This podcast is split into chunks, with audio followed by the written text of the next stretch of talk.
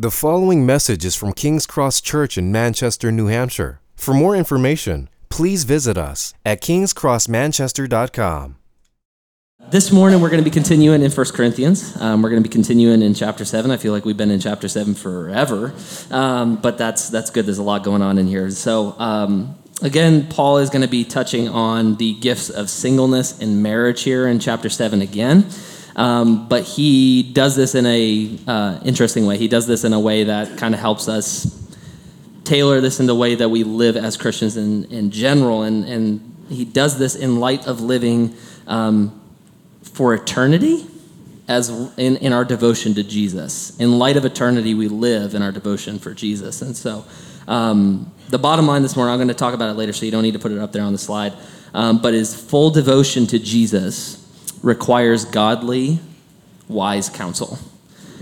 Full devotion to Jesus requires godly, wise counsel.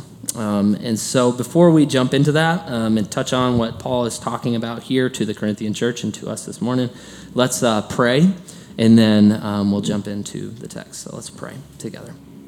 Father, thank you so much for this morning, bringing us all here. It's not by accident. You are sovereign, and that is a beautiful, beautiful thing. And so we trust in the fact that you have us here for a reason.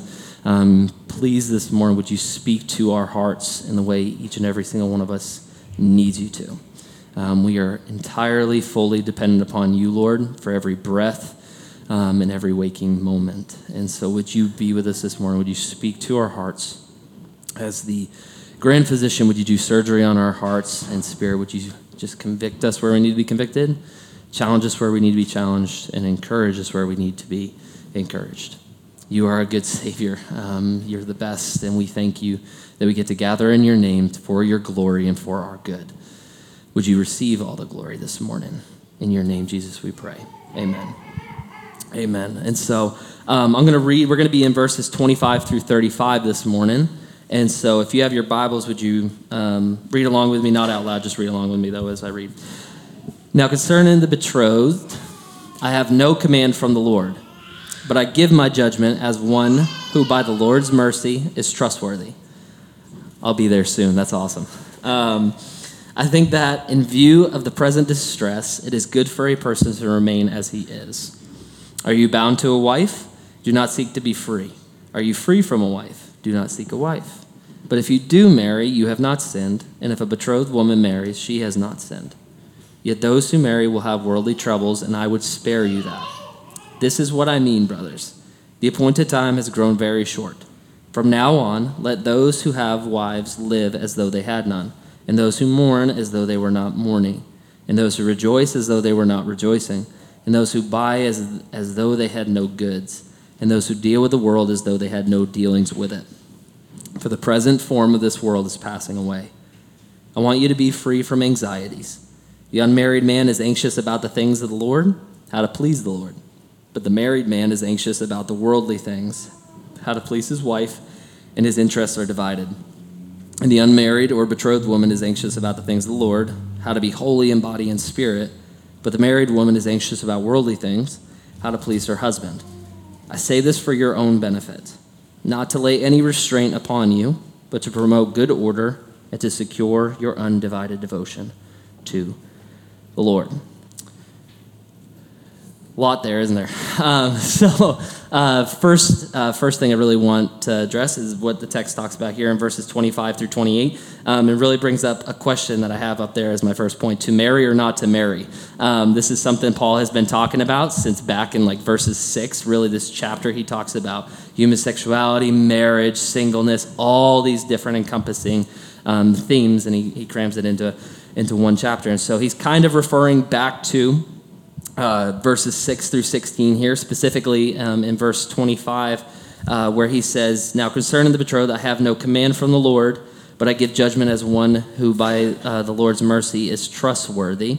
What he's saying there is that this is not a command from the Lord. So in other words, he's not specifically quoting Jesus himself, but as an apostle, right, as one who is trustworthy, he is giving counsel and instruction and teaching to the Corinthian church for their benefit, as we see later in the in the chat verses here. And so, as one is trustworthy, which is kind of the encompassing thing, wise counsel this morning, which is we're really going to be talking about wise counsel and how we're to be seeking it as believers.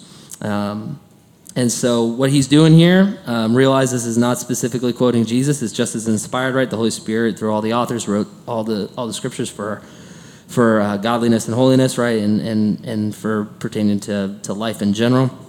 And so what he's doing here is he's doing a little bit of what I like to call, and David likes to call, pastoral theology.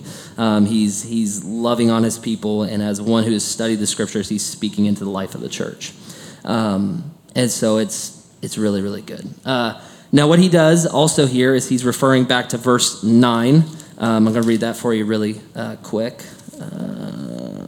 Okay. But if they cannot exercise self-control, they should marry, for it is better to marry than to burn with passion. And so what he's doing here is he's making the case for singleness in following the Lord. Singleness, we talked about it last week a little bit, and we've been talking about it in chapter 7. Singleness in some instances in the church has been seen as like a disease, as if it's something less than, and that's not the case. It's not supported by Scripture. It's actually a beautiful gift that's given by the Lord to some, but not to all. And so what he's doing here is he's making the case through this chunk of verses in view of the present distress. It is good for a person to remain as he is. Are you bound to a wife? Do not seek to be free. Are you free from a wife? Do not seek a wife. But if you do marry, you have not sinned. And if a betrothed woman marries, she has not sinned. So what he's trying to do here is he's building up the case for singleness. If you have singleness, don't think there's something wrong with you until you get married. It is a beautiful thing. But if you have desires, if you have some of those natural desires and you can't subdue them, you can't bring the flesh within your control, then it is better for you to marry, as we see in verse 9, than to burn with passion. I love the wording there, just burn with passion, like, way to describe it pretty good. And so he's trying to help us here see that singleness is a good thing and marriage is a good thing, and they're both gifts that the Lord has given to us, and they require wise counsel. It's not like we're wrestling with the gift of singleness or the gift of marriage, and we're just wrestling that out by ourselves in a closet. If you do, you may just go the way you want to, and if you don't have any wise counsel in that way. You don't have people speaking into your life, and we need to have people speaking into our lives. Wise, good, godly counsel. And so that's really what he's trying to get at. Here in verse 27 again, are you bound to a wife? Do not seek to be free. Are you free from wife? Do not seek to be a wife. The reason he's saying this here is some of the Corinthians, again, earlier in the chapter, they were seeking to possibly leave their wife or their husband to either marry another believer because they're unequally yoked, they were married to an unbeliever, or just to, well, Paul is saying singleness is a good thing, so maybe I should just drop my wife or my husband, and then I'll just pursue singleness. And he's like, no. Don't do that. If you're in the season where you're single and you're pursuing whether to have marriage or singleness, weigh the cost of both of these gifts. And so what he's doing is he's calling them to weigh the cost of marriage and weigh the cost of singleness. He says, those who marry will have worldly troubles, and I would spare you of that. And I would spare you of that. Verse 28, but if you do marry, you have not sinned. And if a betrothed woman marries, she has not sinned. Yet those who marry will have worldly troubles, and I would spare you that. He's saying this as a pastor, lovingly. In marriage, there are things that come with it that you don't have to necessarily worry about in singleness. Kids, sometimes, right? And then also, the worrying about another person that you love, right? If you're married, you have to not worry about just your own physical means and your own spiritual health. You have to worry about your spouse and how are you loving them that way. And it's beautiful, and I don't want to sound like I'm downplaying marriage and caring for a spouse. I think they're both beautiful, and Paul agrees with that, but he's saying weigh the cost. Weigh the cost. Take it seriously. Look into this. And so I'm going to read these verses again. I just really want you to marinate. I always read verses over and over again because I figure my words are just basically just an opinion. You know, don't take me at my word. Go to be the Bereans, right? Go to the Word of God yourselves. And if I leave you with nothing else but Scripture, then I'm doing my job. And so verses 25 through 28. Now concerning the betrothed, I have no command from the Lord, but I give my judgment as one who by the Lord's mercy, I love that. He's like, not because of me, but by the Lord's mercy is trustworthy. I think that in view of the present distress, it is good for a person to remain as he is. Are you bound to a wife? Do not seek to be free. Are you free from wife? Do not seek a wife. But if you do marry, you have not sinned, and if a betrothed woman marries, she has not sinned. Yet those who marry will have worldly troubles, and I would spare you that. Marriage is a beautiful gift, and so is singleness. And that's what he's really calling the Corinthians, to weigh the cost between singleness and marriage. And this is, again, we've been talking about it a little bit already, but he's going to continue throughout here. This is why we need wise counsel to help us in our devotion to Jesus. Remember, this morning, our bottom line, don't put it up on the TV yet, please, but his full devotion to Jesus requires godly, wise counsel. It requires godly, wise counsel for devotion, for full devotion to Jesus, single or married. And so we need to think about that. We need to weigh the cost. And this is where it really, some of us are like, yeah, I'm honoring Jesus in my marriage, and that's great, awesome. I'm honoring Jesus in my singleness right now, awesome. And I say, amen, continue that, weigh the cost, seek that, right? See the godly counsel that you have here in the church. Here at King's Cross Church, your church, you have people that can pour into you good, godly, wise counsel. Seek that. Don't take that for granted. But here in 29 through 31, this is where this theme of full devotion to Jesus requires wise counsel. And us living in full devotion to Jesus really starts to hammer away. And so second point this morning is that our days are growing short. Our days are growing short. Verses 29 through 39 reads this. This is what I mean, brothers. The appointed time has grown very short. From now on, let those who have wives live as though they had none, and those who mourn as though they were not mourning, and those who rejoice as though they were not rejoicing, and those who buy as though they had no goods, and those who deal with the world as though they had no dealings with it. For the present form of this world is passing away. And there's a lot going on in there, and some of that's kind of confusing. Like, Paul, why are you telling me,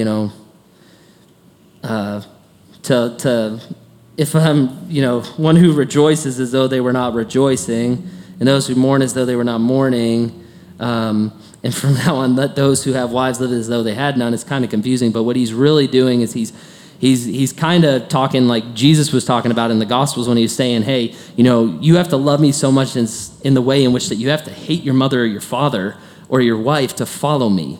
In other words, full devotion to Jesus in comparison to how you love the things of the world or even the closest people to you. Jesus must be preeminent. He must be above everything. He must be our full devotion. And in light of how much we love him, it may seem like to some other people we hate these other things. We don't, right? That's not what Paul's saying. Hey, don't neglect your spouse or don't neglect your family members. That's not what he's saying. But he's saying in comparison to your full devotion to Jesus, that should be secondary. And what he's also not saying here is, as some people and some scholars have said before, is, well, what Paul was saying here is he was actually speaking, that the days are growing short. He was speaking specifically to the Corinthian church in that specific time. He wasn't speaking to the church, in general. No. What he was actually talking about here is from the moment of the cross moving forward, our days are numbered. We don't know how long we have on this earth. And because of that, we don't live in fear. Oh, man, beam me up, Scotty, right? We don't live in fear like, what's happening, or just hunker down and I'm just going to sit here until the world ends. No, that is the wrong perspective. It drives me nuts when Christians do that. We are called to live in these last days for his glory, full devotion to Jesus. This is what he's calling us to here. This is what Paul's talking about. In light of that, the days are growing short. Are we living in full devotion to Jesus? Are we living in full devotion to Jesus? Now, context is king, right? He's talking here to the church in Corinth. And this was a city that was massively filled with wealth and all sorts of pleasure available at a moment's notice. I mean, big port city, tons of people, lots of things going on, could do anything you really wanted to and get anything you really wanted to. And so there was a ton of opportunity and everything was at the tip of their fingers. This is where we find ourselves very much today, here in America, here in even in Little New Hampshire, right? We find the majority of the time that there are pleasures and different things always available at the tip of our fingers. Even just on our phones, we can constantly be distracted and constantly focusing on something else, or somebody walking along the street. There's all these things, right, that can sway our attention. But what Paul here is calling them to is he's not saying those aren't entirely all bad things in and of themselves, but if they distract you from Jesus, if they distract you from your devotion to him, then yeah, that's a bad thing. That's a big deal. Shouldn't let it draw us from our devotion to Jesus. And so what he's doing here is he's calling the Corinthians to consider everything, their marriages, their singleness, their vocations, their worldly possessions, their titles, whatever it may be, in light of eternal matters. Are we looking at everything from moment to moment? And transparency, I fail at this, okay? But are we looking at everything that we go in through life through the lens of eternity? Eternal weight. Are we looking at things like that? Things of this world will perish. They will reduce as ashes to ashes. And so we need to ponder this. And I'm, again, guilty. I don't ponder this often enough. And so I think we need to ponder this often enough, like more often than we do. Does this have weight in eternity? Will this have meaning and significance down the road in light of eternity? Paul is calling them to prioritize the human relationships that they have, the material possessions and worldly dealings, accordingly through the lens of their devotion to Jesus. So let's just put it this way, a couple of points of pondering to leave you with this morning. Am I following the American dream, or am I seeking God's kingdom? Am I spending more time with people of the world than those of the church? Remember, wise counsel. Am I consuming more worldly wisdom and thought, or the wisdom that comes only from God? I'll read them again for you. Am I following the American dream or seeking God's kingdom? Am I spending more time with the people of the world than those of the church? Am I consuming more worldly wisdom or the wisdom that comes only from God? Are we prioritizing how we live in light of eternity? Transparency. I'm not doing it enough. As a pastor, I can stand here transparent and say, I don't prioritize in light of eternity enough. Fun fact, that's actually why I got the tattoo I have on my arm, because it says, "Here is less than eternity," and I have it there as a daily reminder. That's why it faces me. I'm not saying you have to go get a tattoo. I don't know how you feel about that. But even with this, I don't prioritize enough. Am I living in light of eternity?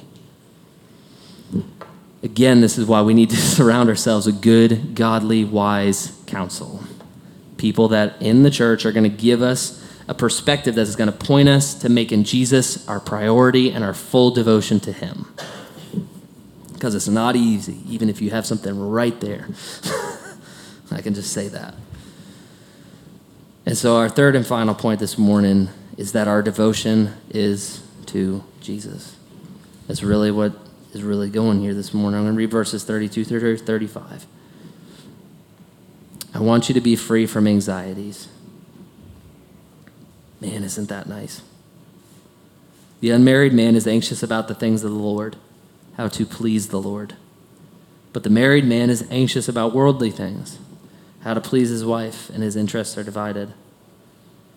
And the unmarried or betrothed woman is anxious about the things of the Lord, how to be holy in body and spirit. But the married woman is anxious about worldly things, how to please her husband.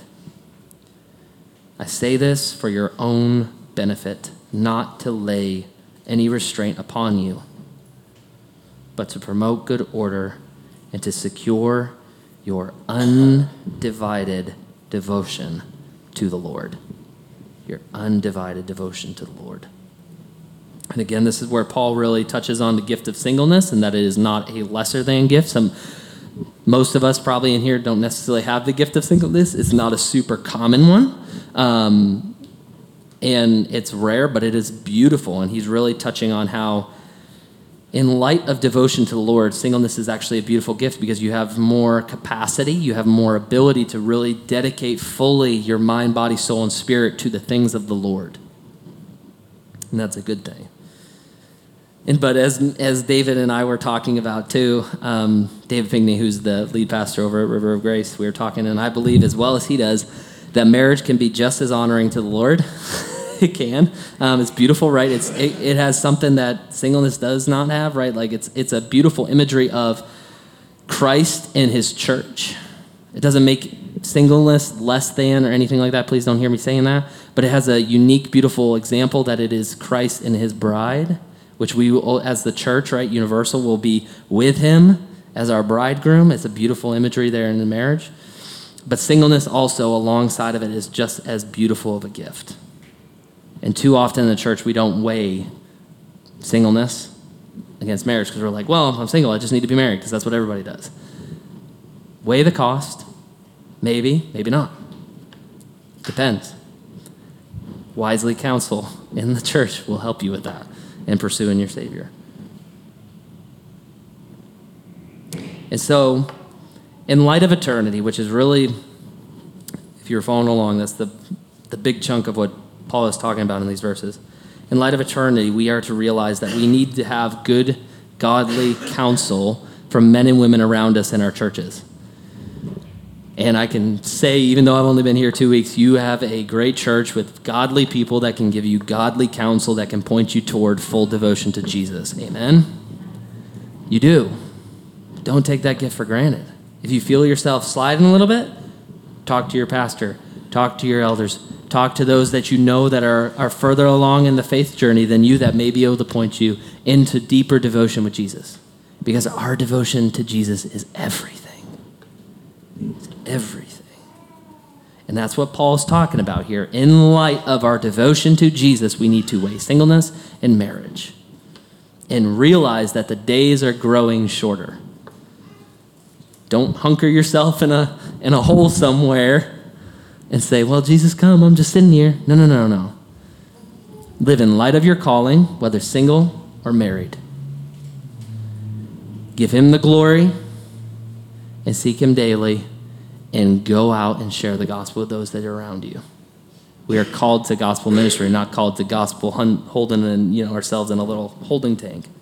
I don't see that anywhere in Scripture. You can quote me on that one. But what I also want to say is, though you may be able to get good, godly, wisely counsel from family members or somebody you just know in general, the main tool that the Lord uses and main way the Lord will help you in this way for you to get good, godly, wise counsel is in the church. Because in the church, you're going to be pointed to his word. And there's something special about us this morning when every Sunday morning when you get under the teaching of the word and the word is spoken for you and for me, is there something beautiful about it? The Lord is with us in a special way. Because devotion to Jesus comes through reading his word, and prayer, and gathering with the saints. Because if you have a relationship with Jesus, you're a saint. You're one of the Lord's saints. And that's a beautiful thing. And so this morning, the bottom line is this. Full devotion to Jesus requires godly, wise counsel. To marry or not to marry, weigh the cost. Realize that the days are growing short. And our devotion is to Jesus. In light of all these things, are we pursuing him and are we giving him the glory and are we trusting in him as a saving Savior? And what I would also say this morning is that if you don't have a relationship with Jesus, if you haven't trusted him, he is the only thing that can bring you comfort. He's the only one that can give you hope. Nothing else can. It will only be temporary. And the awesome thing is the call to salvation. He calls to all men to repent and believe.